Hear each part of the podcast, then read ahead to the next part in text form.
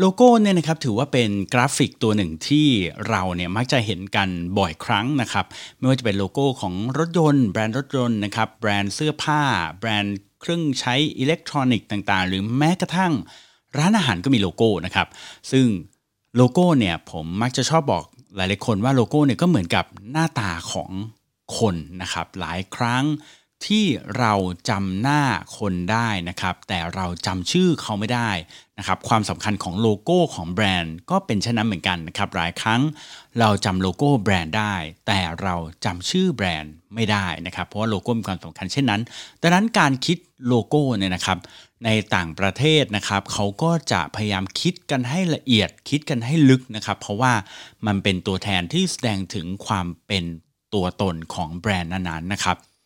และในวันนี้ครับ เราจะมาชวนกันพูดคุยกันถึงเรื่องของโลโก้ครับ และหนึ่งสิ่งที่ผมคิดว่าน่าสนใจ และอยากจะชวนทุกคนมาพูดคุยกันในวันนี้ก็คือ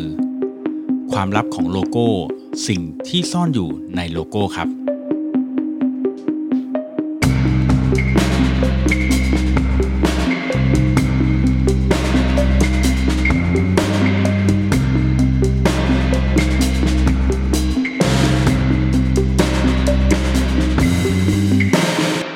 ดีครับ ที่นี่คือดีไซน์ยูดนซีนะครับ อยู่ผมเก่งสิทธิพงศ์สินไม้เกษมนะครับ รายการที่จะพาพวกเราทุกๆคนนะครับ ไปฟังเรื่องของดีไซน์ที่คุณพบทุกวันแต่ว่า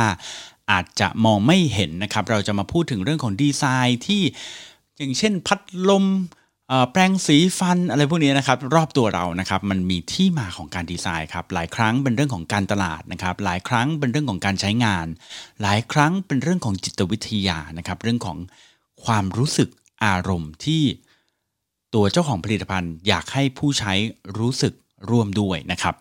ดังนั้นเนี่ยนะครับรายการดีไซน์ยูดนซีก็จะพูดถึงเรื่องดีไซน์แบบนี้แหละนะครับ ซึ่งดีไซน์ยูดนซีนี้เป็นหนึ่งในรายการในกลุ่มของ Creative Talk Podcast นะครับ ซึ่งในกลุ่มนี้ก็จะมีพวก People Ship นะครับรายการ People Ship ที่พูดถึงเรื่องของมนุษย์นะฮะโดยคุณทัฟฟี่แบชชอและคุณ B HR The Next Gen นะครับมีรายการ Podcast in Law นะครับพูดถึงเรื่องกฎหมายนะครับโดยดรมิกกี้นะครับ CEO ของ iTax นะครับแล้วก็มี On Marketing นะครับซึ่งก็จะเชิญเจ้าของแบรนด์ต่างๆนะครับรวมถึงกูรูด้าน Marketing เก่งๆ หลายคนนะครับมาร่วมเซสชันด้วยนะครับแล้วก็ยังมี The Organize ของคุณโจชวีวันนะครับพูดถึงเรื่องการจัดการตัวเองจัดการผู้อื่น และจัดการงานกันนะครับทีนี้วันนี้ดีไซน์ครับอยากจะมาพูดถึงเรื่องของโลโก้กันครับ สิ่งที่ซ่อนอยู่หรือสัญลักษณ์ที่ซ่อนอยู่ในโลโก้นะครับ แน่นอนนะครับโลโก้ที่เราเห็นกันอยู่ทุกๆวันนี้นะครับอย่างที่ผมได้เกริ่นไปแล้วนะครับหลาย ๆที่เนี่ยเขาก็ใช้ความคิดมากมายเลยนะครับ ต้องคิดต้องเยอะต้องคิดให้ลึกล้ำนะครับ เพราะว่าโลโก้เนี่ยเป็นเหมือนตัวแทนนะครับของแบรนด์เหล่านั้นนะครับ ดังนั้นเนี่ยถ้าเกิดว่าลูกค้าหรือคนที่เป็นแฟนคลับของแบรนด์เหล่านั้น มาค้นพบความหมายของโลโก้บางครั้งก็อาจจะทำให้รู้สึกว่า เฮ้ยแบรนด์นี้มันเป็นแบรนด์ที่มันมีอะไรด้วยนะครับ ทีนี้ถ้าจะพูดถึงสิ่งที่ซ่อนอยู่ในโลโก้นะครับ ผมขออนุญาตเริ่มต้นด้วยโลโก้หนึ่งที่ผมเชื่อว่าทุกคนต้องเคยเห็นต้องรู้จักแล้วก็อาจจะรู้ด้วยว่ามันมีอะไรซ่อนอยู่ในนั้นนะครับ โลโก้แรกนี้ก็คือโลโก้ FedEx นั่นเองนะครับ FedEx นะครับหรือชื่อเต็มๆว่า Federal Express นะครับเป็นบริษัทขนส่งนะครับโลจิสติกนะครับที่ขนส่งแบบระดับโลกเลยนะครับ ซึ่ง FedEx เนี่ยโลโก้ใหม่เขาก็ไม่ถือว่าใหม่ใหม่มากก็คือคิดมาเป็น 10 ปีแล้วเนี่ยนะฮะ จากเดิมเนี่ยที่เขียนยาวๆ เต็มๆว่า Federal Express นะครับ แต่ว่าโลโก้ใหม่เนี่ยก็เขียนสั้นๆว่า FedEx นะครับ ตามที่เราเรียกกันนี่แหละนะครับ ทีนี้ครับเจ้าตัวโลโก้นี้นะฮะถ้าเกิดว่าใครนึกภาพไม่ออกนะเวลาผมพูดถึงโลโก้ก็ลอง search ดูได้นะครับ โลโก้ก็จะเขียนเลยนะครับว่า Fed นะครับ F E D นะครับแล้วก็ X ก็คือ EX นั่นเองนะครับ โดยตัว FedEx เนี่ยนะครับก็จะใช้ตัว Fed เนี่ยนะครับเป็นสีน้ำเงินนะครับแล้วก็ X เนี่ยเป็นสีส้มนะครับทีนี้ครับสิ่งที่ซ่อนอยู่ในโลโก้ FedEx คืออะไรครับ ระหว่างคำที่ติดกันก็คือตัว E กับตัว x เนี่ยนะครับ มันจะมี negative space ครับ เป็นช่องว่างครับ ที่ติดกันระหว่างตัว e กับตัว x มองเห็นได้เป็นรูปลูกศรครับ ลูกศรชี้ไปทางขวานะครับ โดยในความหมายของลูกศรนนี้ก็คือการ moving forward moving ไปข้างหน้า หรือการ delivery การส่งของนั่นเองครับ อืมนะฮะ ถ้าใครนึกภาพไม่ออกนะครับ ลองเสิร์ชดูก็ได้นะครับคำว่า FedEx นะครับ F E D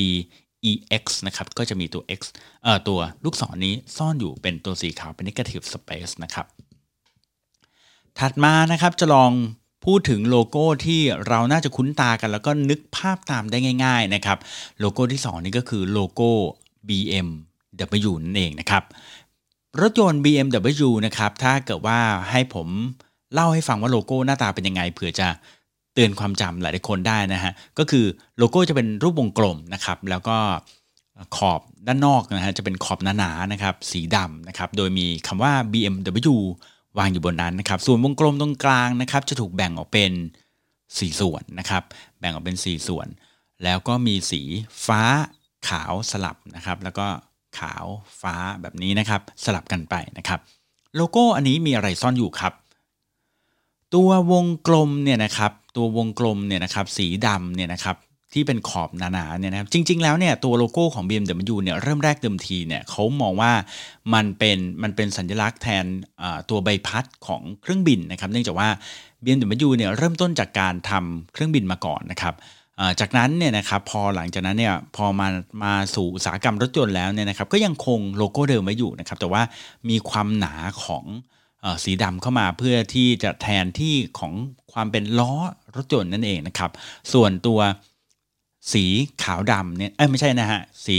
ฟ้าขาวเนี่ยนะครับ ก็แสดงถึงสีของเมืองบาวาเรียนะครับซึ่งเป็นเมืองต้นกำเนิดนะครับของ BMW นะครับซึ่งจริงๆแล้วธงของบาวาเรียเนี่ยนะครับเป็นธงแบบลักษณะเป็นตารางมักรุกด้วยนะครับเป็นสีฟ้าขาวนี่แหละนะครับ ดังนั้นตัวฟ้าขาวเนี่ยก็คือเป็นตัวแทนของธงบาวาเรียนั่นเองนะครับอืมนี่คือ BMW นะครับก็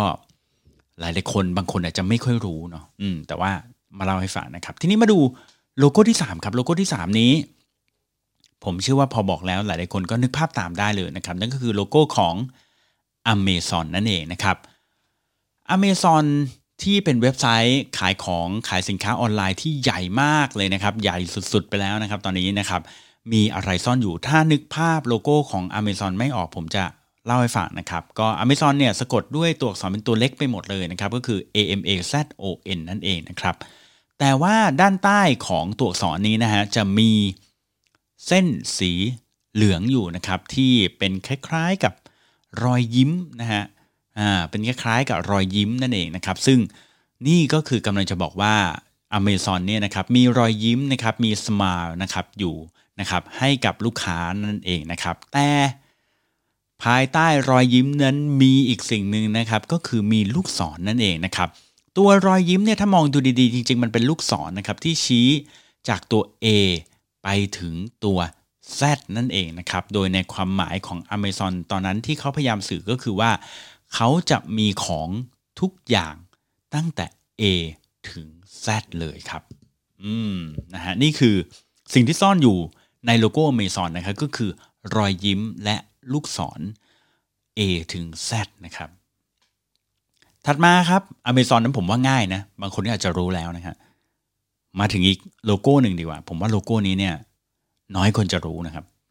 โลโก้นี้คือโลโก้ของช็อกโกแลตยี่ห้อ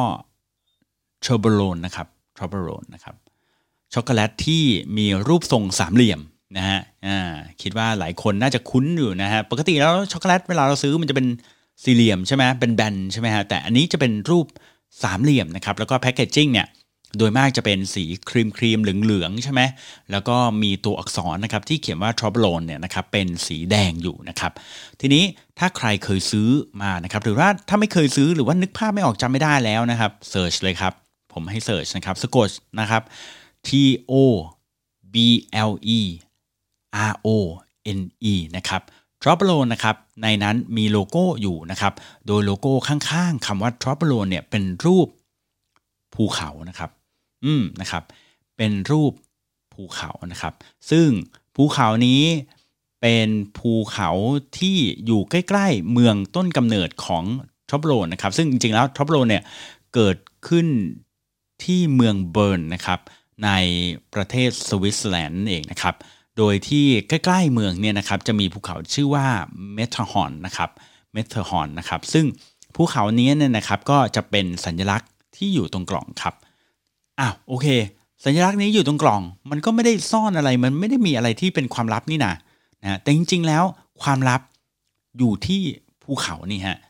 ภูเขานี้ถ้าเกิดว่ามองดูดีๆนะฮะตรงกลางของภูเขานะครับ สิ่งที่ซ่อนอยู่ก็คือคุณจะมองเห็น negative space อีกแล้วนะครับ คือพื้นที่ที่แบบไม่ได้ถูกระบายสีเนี่ยนะครับ เป็นรูปหมีนะครับอืมเป็นรูปหมีนะครับ ซึ่งถือว่าเป็นสัญลักษณ์ของเมืองเบิร์นนั่นเองนะครับ มีรูปหมีซ่อนอยู่นะเป็นหมีแบบยืนสองขานะครับ แล้วก็มีมือนะครับสองมือที่เหมือนกำลังตะกายปีน ปีนอยู่นะฮะก็อยู่ในโลโก้ Toblerone นะครับใครที่นึกภาพไม่ออกก็ลอง search ดูนะครับบางโลโก้นี่ถ้าเกิดว่าบอกไปแล้วบางทีอาจจะแบบว่าเฮ้ยมันเป็นยังไงนะเราคุ้นๆว่าเออแบรนด์มันเป็นช็อกโกแลตสามเหลี่ยมอะไรอย่างเงี้ยนะฮะแต่ว่าเราก็อาจจะนึกไม่ออกนะว่ามันมันโลโก้มันมีภูเขาอยู่ตรงไหน search เลยนะครับถัดมาอีกโลโก้หนึ่งครับก็คือโลโก้ของการแข่งขันจักรยานระดับโลกนะครับก็คือ Tour de France นั่นเองนะครับ การแข่งขันจักรยานระดับโลกนี้เนี่ยนะครับก็จะมีโลโก้ของเขานะครับ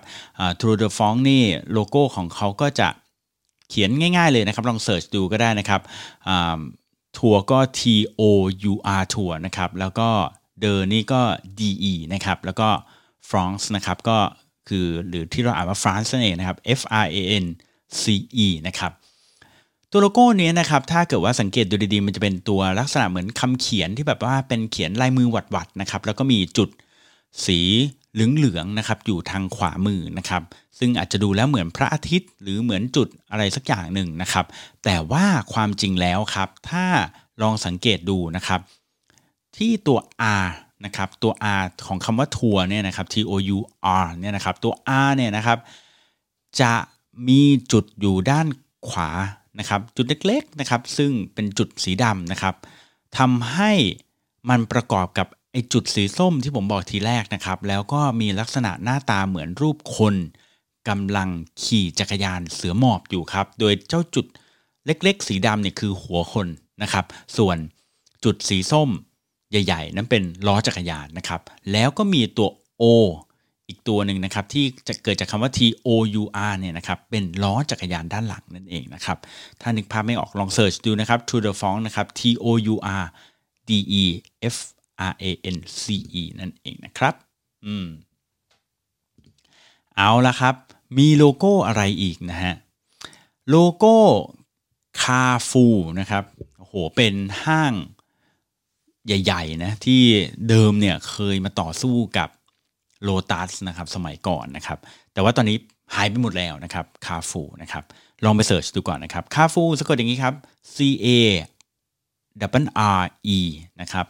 แล้วก็ F O U R นะครับ C A W R E F O U R นะครับคาฟูนะครับโลโก้เนี่ยเป็นรูปเหมือนสมอเรือเลยนะครับ แล้วก็มีลูกศรสีแดง ๆ อยู่นะครับ ก็ดูไม่ออกนะครับว่ามันเป็นรูปอะไรนะครับ ความเป็นจริงแล้วครับ โลโก้คาฟูนี้นะครับ ถ้ามอง negative space อีกแล้วนะครับ จะมองเห็นตัว C อยู่ตรงกลางครับ ซึ่งหมายความถึงตัว C ของคำว่าคาฟูนั่นเองนะครับ อืมแล้วก็เหตุผลที่ว่าทำไมถึงต้องเป็นสี มีลูกศรเป็นสีแดงแล้วก็มีคล้ายๆ สมอเรือเป็นสีน้ำเงินเนี่ยนะครับ ซึ่งความเป็นจริงแล้วเนี่ยมันทั้งหมดเกิดขึ้นจาก การที่เขาวางตัว C อยู่ตรงกลางนั่นเองนะครับ แล้วก็ส่วนสีแดงกับสีน้ำเงินนั่นก็คือสีธงชาติของฝรั่งเศสนั่นเองนะครับ เพราะว่าแบรนด์นี้นะครับเป็นแบรนด์ที่เกิดขึ้นมาจากประเทศฝรั่งเศสนะครับ สุดท้ายสุดท้ายแล้วกันนะฮะสุดท้ายคิดว่าแบรนด์นี้ทุกๆคนเคยเห็นแน่นอนนะครับ แต่ว่าอาจจะไม่เคยสังเกตนะครับ นั่นก็คือแบรนด์ไอศครีม Baskin Robbins นะครับ Baskin Robbins นะครับเป็นแบรนด์ไอศครีมที่ในประเทศไทยก็มีอยู่หลายสาขานะครับ ผมเองก็เป็นแฟนคลับของ Baskin Robbins มาหลายสิบปีเลยนะต้องบอกว่าอย่างนั้นนะฮะชอบมากๆนะฮะทีนี้เนี่ย Baskin Robbins เนี่ยนะครับถ้าเกิดว่าใครไปดูโลโก้นะครับปัจจุบันนี้นะครับโลโก้เป็นรูป B กับตัว R นะครับมีตัว B กับตัว R นะครับซึ่งแน่นอนนะครับย่อมาจากคำว่า Baskin กับ Robbins นะครับ ทีนี้ครับมีตัว B กับตัว R สองอันนี้เราเห็นอยู่แล้วนะครับแต่ว่าสิ่งหนึ่งที่ซ่อนอยู่ในนั้นนะครับถ้ามองดูเฉพาะตัวสีชมพู คือโลโก้เนี่ยจะมีสีน้ำเงินกับสีชมพู ถ้ามองเฉพาะตัวสีชมพูอย่างเดียวนะครับ จะเห็นคำว่าเห็นตัวเลขนะครับ31นะครับ31นะครับซึ่งหมายถึง original ของ Baskin Robbins นะครับตอนต้นกำเนิดเลยเนี่ยเขามีทั้งหมด 31 รสชาตินะครับ31 รสนะครับ เป็นไอศครีม 31 รสชาตินะครับ ที่หมายถึงว่าคุณสามารถกินได้ไม่ซ้ำรสนะครับ ใน 1 เดือนเนี่ยกินได้ไม่ซ้ำเลยนะครับ นี่คือ Baskin Robbins มีคำว่า 31 ซ่อนอยู่ คือถ้าเกิดไปดูโลโก้เก่าจะมีคำว่ามีเลข 31 แบบเด่นชัดมาก แต่ว่าโลโก้นี้เราจะเห็นคำว่า BR เฉยๆนะครับ แต่ว่าความจริงแล้ว มีเลข 31 ซ่อนอยู่นั่นเองนะครับ และนี่คือความลับของโลโก้ สัญลักษณ์ที่ซ่อนอยู่ในโลโก้นะครับ วันนี้รายการดีไซน์ดนซีกับผมเก่งสิทธิพงศ์สินไม้เกษมครับ พาทุกคนมาดูเรื่องราวของโลโก้นะครับ หวังว่าทุกๆคนจะชอบเรื่องราวของโลโก้แบบนี้นะครับ แล้วคราวหน้าจะพาไปดูเรื่องของดีไซน์อีกนะครับก็เราจะกลับมาพบกันทุกๆวันอังคารนะครับ ผมสำหรับวันนี้ขอบคุณที่ติดตามและพบใหม่ครั้งหน้า สวัสดีครับ